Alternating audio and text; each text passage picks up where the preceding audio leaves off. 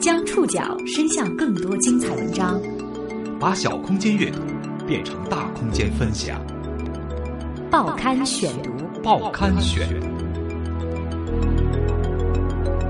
把小空间阅读变成大空间分享。欢迎各位收听今天的报刊选读，我是宋宇。今天为大家选读的文章综合了《南都周刊》、《一读》杂志、《外滩画报》及《南方周末》的内容，和大家一起来说说为什么人人都爱灰姑娘。近年来，童话改编真人电影的热潮持续发酵。正在热映的真人版《灰姑娘》为这个庸俗又迷人的童话再镀上一层绚烂的人造金。Remember, the magic will only last so long. 为什么这部全民童话大片在全球依然拥有如此多的拥趸？这个由迪士尼传播到全世界的童话是地道的西方故事吗？灰姑娘可有中国血统？这个故事又是如何演变成人们熟悉的这个版本的？报刊选读今天为您讲述为什么人人都爱灰姑娘。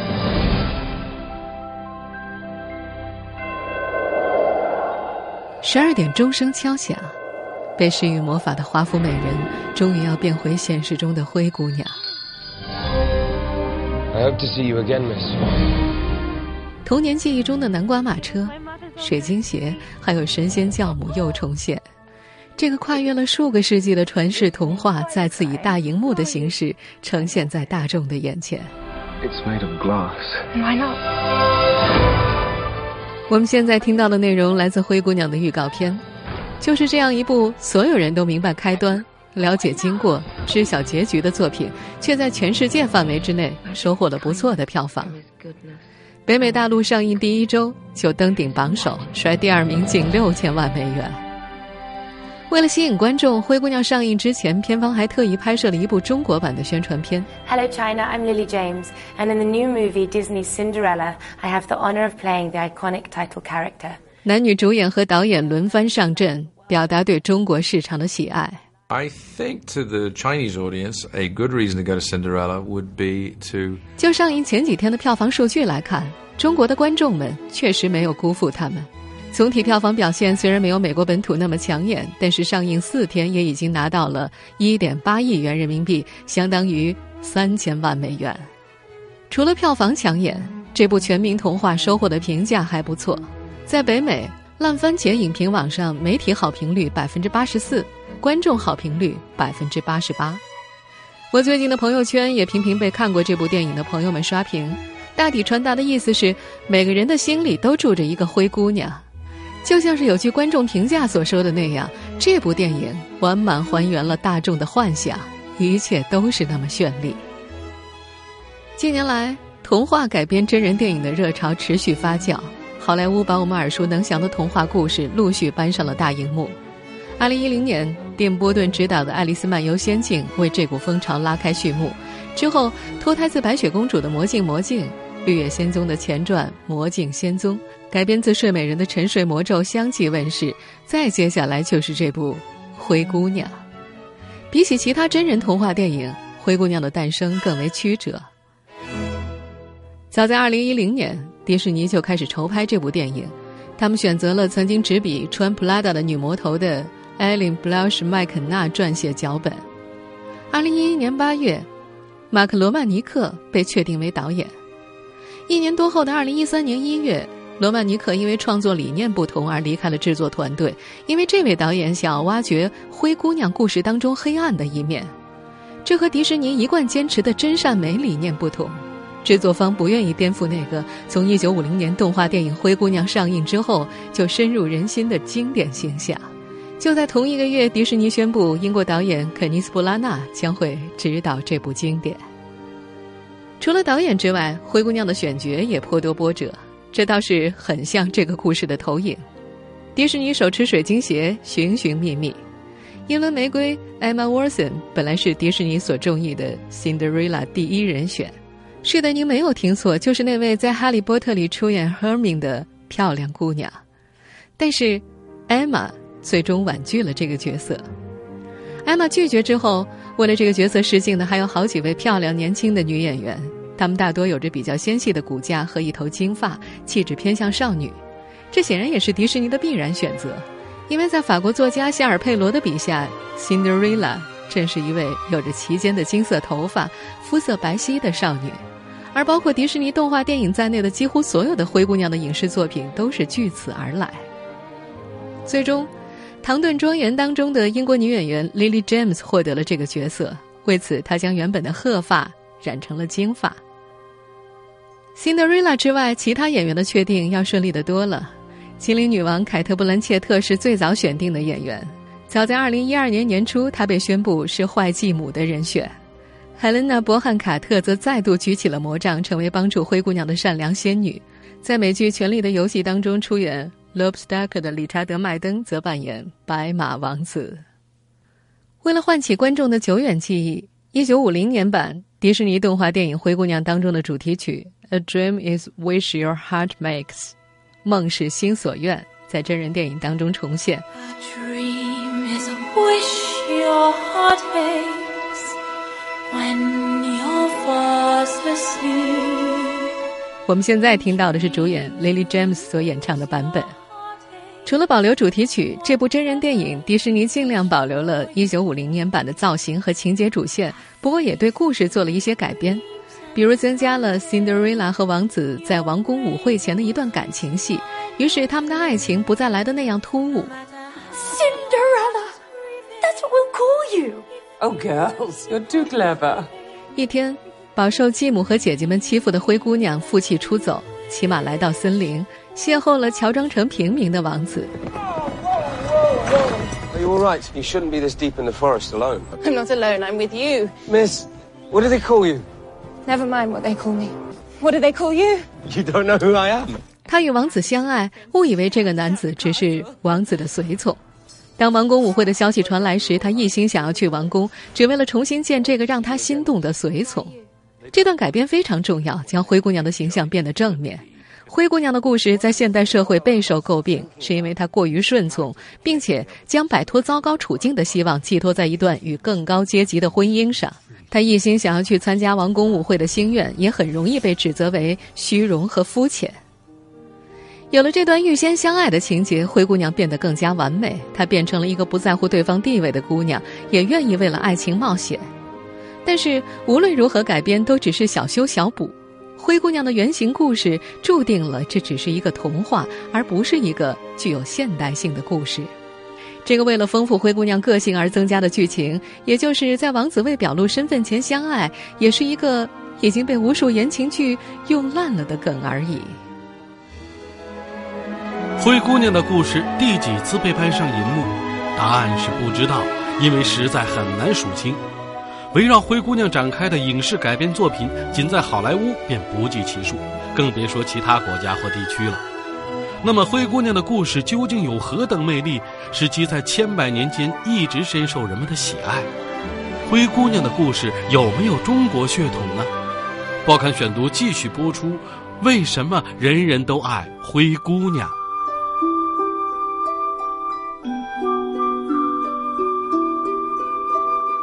如今，大众口口相传的灰姑娘故事主要出自两个版本：法国作家希尔佩林和德国的格林兄弟。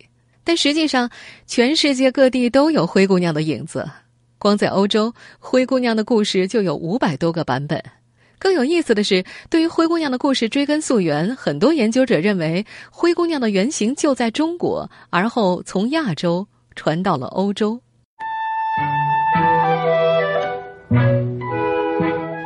这得追溯到晚唐时期，在晚唐有位作者叫段成式，此人擅长写诗，和李商隐、温庭筠这样的大拿齐名。但是他更大的爱好是写传奇志怪故事。段成式写过一本书，叫做《酉阳杂俎》，里面有这么一篇故事，名为《叶县》。故事讲述了岭南一带的一个传说。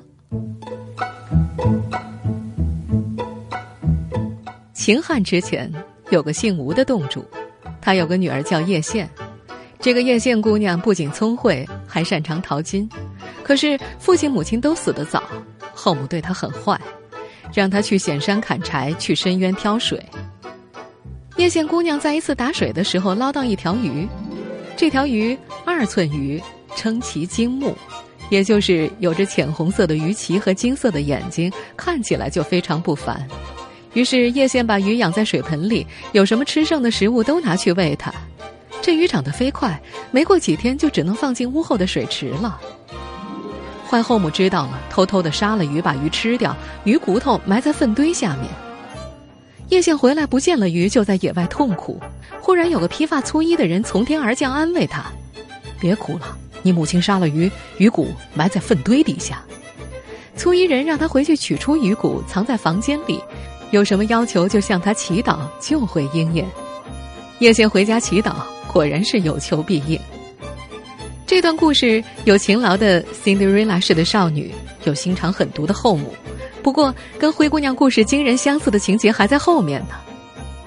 后来到了节日，后母去参加，让叶县在家里看守庭院。叶县等到后母走远了，穿上翠色的衣裳和黄金鞋，也跟着去了。后母的亲生女儿看见了，说：“那个人好像姐姐。”叶县怕被识破。赶紧跑回家，路上掉了一只金鞋子，被人拾到。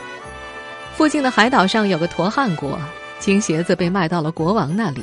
国王发现这只鞋很神奇，不仅轻得像鹅毛，而且走在地上还没有声音。于是他命令全国的女人都来试这双鞋，可是没有一个能穿上。后来他们搜遍全国，终于找到了叶县。叶县于是穿上了漂亮的衣裳，蹑履而进，色若天人也。国王于是把叶县娶了回去，过上了好日子。可是这个国王和欧洲版塑造的完美王子不同，他和常人一样有着贪婪的欲望。除了抱得美人归之外，他还想得到无数的珠宝，最终失去了鱼骨。段成式自称这个故事是从他的仆人李世元那儿听说的。李世元是广西益州人，知道很多西南地区的古怪故事。除了揭露人性贪婪的结尾，叶县的故事跟灰姑娘高度近似，主要元素，只不过从好心的女巫换成了鲸鱼，水晶鞋变成了黄金缕。事实上，除了叶县以外，灰姑娘类型的故事在中国的民间故事当中蕴藏量十分丰富，像壮族、维吾尔族、东乡族等都有类似的故事。如果从时间上来看的话，叶县这个故事成熟于公元九世纪。而灰姑娘在欧洲的最早版本是意大利一个童话作者杰姆巴蒂斯达巴尔他在民间搜集上来的，并放在了1635年出版的《五日谈》一书当中。所以，很多学者认为，灰姑娘最早的原型就是叶县姑娘。这倒也不是什么不可思议的事。唐代中国海纳百川，万国来朝。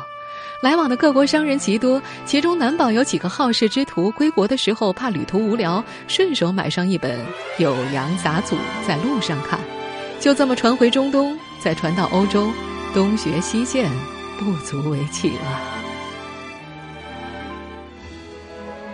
学者们在仔细调查后发现，唐朝的这个叶县姑娘的故事，也不是最早的灰姑娘的原型，在遥远的古希腊就已经有了。类似的传说，报刊选读继续播出。为什么人人都爱灰姑娘？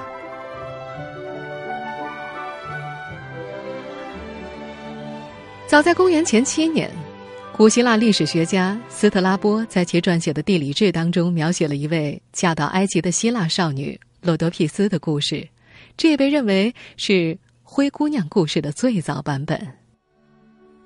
当时。洛德庇斯正在水边洗衣服，突然一只鹰飞了过去，将他的鞋掳去，并丢在了法老孟菲斯的脚下。法老让全埃及的女人试鞋，都穿不上，派人到希腊寻访，找到了洛多庇斯，一试正好能够穿上，于是法老就娶了洛多庇斯为妻，从此过着幸福的生活。您听，这转了一圈，又回到欧洲了。不过，对于唐朝的段成式来说，叶县故事说不定真的是别有来源。他写的那本《酉阳杂俎》，当时的人给了八个字评价：奇诡结怪，博闻强记。前四个字是说他的故事很诡异，后四个字是说他搜集资料非常完备。段成式喜欢跟人聊天尤其是跟波斯商人聊天所以在这本书里，他除了讲故事，还记载了大量国外的情况，比如他写了孝义国、仍建国、西坦国、乌斯里国、巴巴利国等外国的风土人情。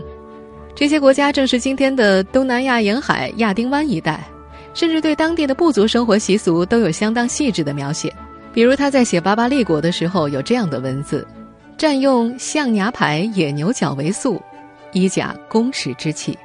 就是说，他们打仗的时候用象牙、野牛角作为矛，身上还背着弓箭。如此一描述，是不是有一股浓郁的非洲风情呢？既然那时候的段成式那么喜欢听外国人讲故事，那么叶县的原型说不定也是来源于某位波斯商人。要知道，在中东名著《一千零一夜》里，也有类似于灰姑娘和叶县的故事。一千零一夜最早的手抄本恰好是九世纪出现的，而且故事的来源之一正是埃及麦马利克王朝，勉强算是洛多皮斯的夫家吧。作家马伯庸有个浪漫化的想法，在他最新发表的一篇关于灰姑娘的文中，他写道：“罗多皮斯的故事很有可能一直在埃及流传，古埃及灭亡之后，它依然顽强地保存下来，改头换面被收录到一千零一夜的手抄本里去。”被波斯商人讲给段成式听，段成式听完之后做了一番艺术加工，假托仆人李世元之口变成了南中志怪。后来此书西传，回到欧洲，和中东的民间故事以及古希腊的民间故事融合，最终诞生出了灰姑娘 Cinderella。当然，这个传播过程想的有些过于理想化了。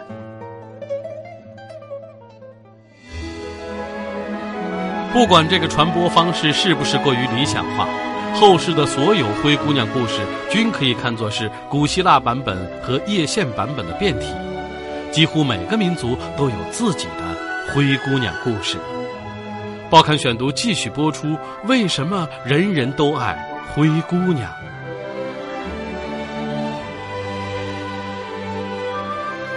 在所有的灰姑娘故事当中。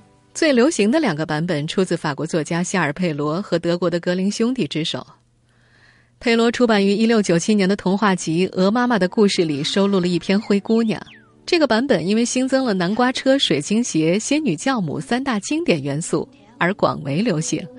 最终，佩罗的这个版本故事成为1950年迪士尼经典动画片《灰姑娘》的蓝本。A dream is a wish your when you're fast to see 这部动画堪称迄今为止最负盛名的灰姑娘改编作品。二零零八年，美国电影协会将其评选为史上最伟大的动画片第九位。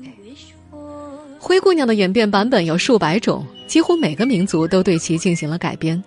在众多版本的灰姑娘故事当中，灰姑娘都没有在大庭广众的舞会上现原形，而在美洲印第安民族当中却安排了一个不守时的灰姑娘。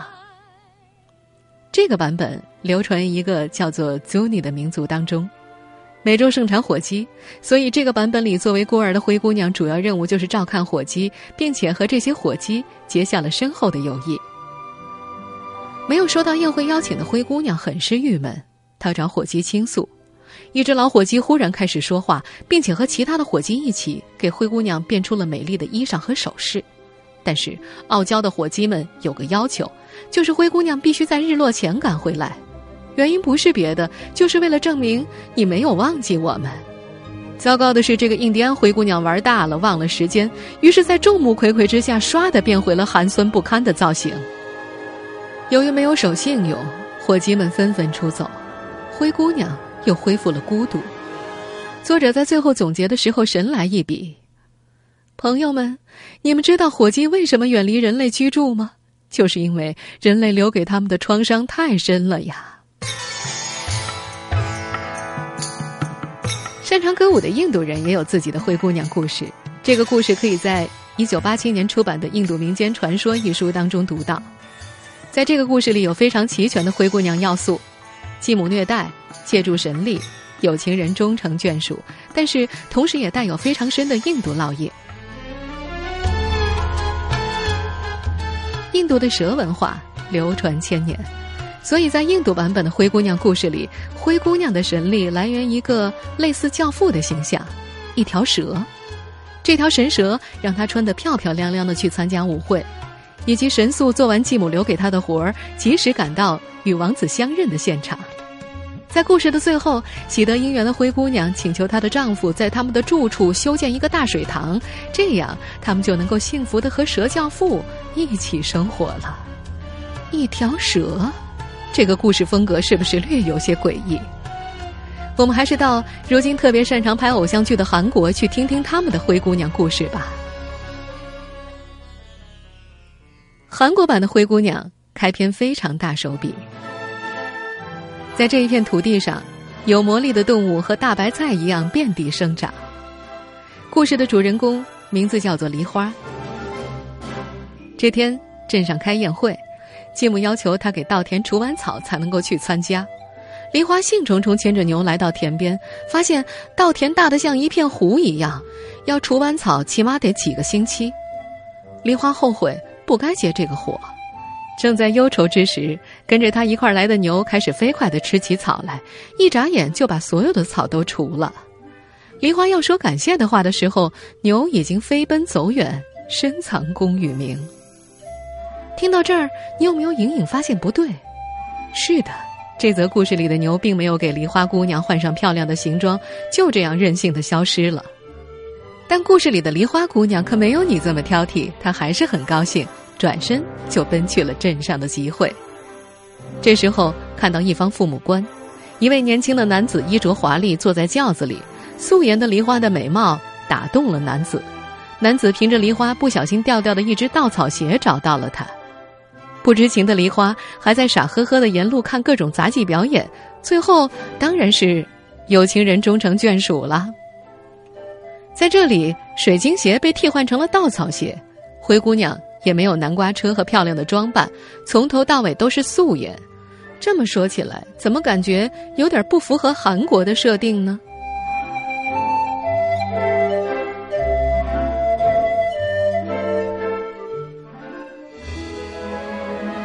灰姑娘的故事如此广泛，是因为后母题材和灰姑娘翻身的故事太受欢迎，于是各地人民都创造了各自的灰姑娘故事。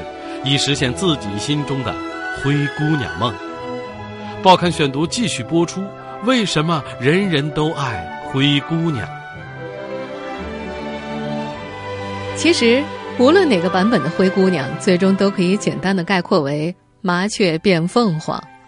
前一秒，灰姑娘还身处社会底层，转眼就变成美哒哒的公主，嫁给风度翩翩的白马王子。正因为角色前后反差强烈，在普通姑娘眼中，这种故事总能产生无与伦比的代入感。白雪公主和睡美人虽然也是童话经典，但讲的毕竟是王子公主们的浪漫故事，离普通人的生活太远。相比灰姑娘将王子和女仆组合到了一起，显得更加接地气，因此在世界各地流传的也就更加广泛、更加久远。虽说大部分女性注定平凡度过一生，但是哪个妹子不渴求命运的逆袭？或者说，每一个普通姑娘在得到上位的机会之前，都曾在内心把自己当做灰姑娘，苦苦等待着白马王子的出现。这种思想有一个专有的名词，叫做“灰姑娘情节”。灰姑娘情节这一概念最早是由美国作家克莱特·道林提出的，指的是女性对于自我独立的畏惧，潜意识当中渴望被他人照顾的一种心理。事实上，绝大多数的女人都有灰姑娘情节，这也是灰姑娘的故事之所以家喻户晓的根本所在，也更是各色各样的灰姑娘经历背后的现实映射。道理很简单，未必所有的女子。都曾幻想嫁给尊贵的王子，但是他们至少都乐于在生命的某个时刻遇见属于自己的白马王子。所以，无论古今中外，灰姑娘始终得到人们的厚爱，因为追求幸福是每个人的权利。灰姑娘不仅暗喻了普通人对于不公平的不满，更道明了普通人对于幸福的向往。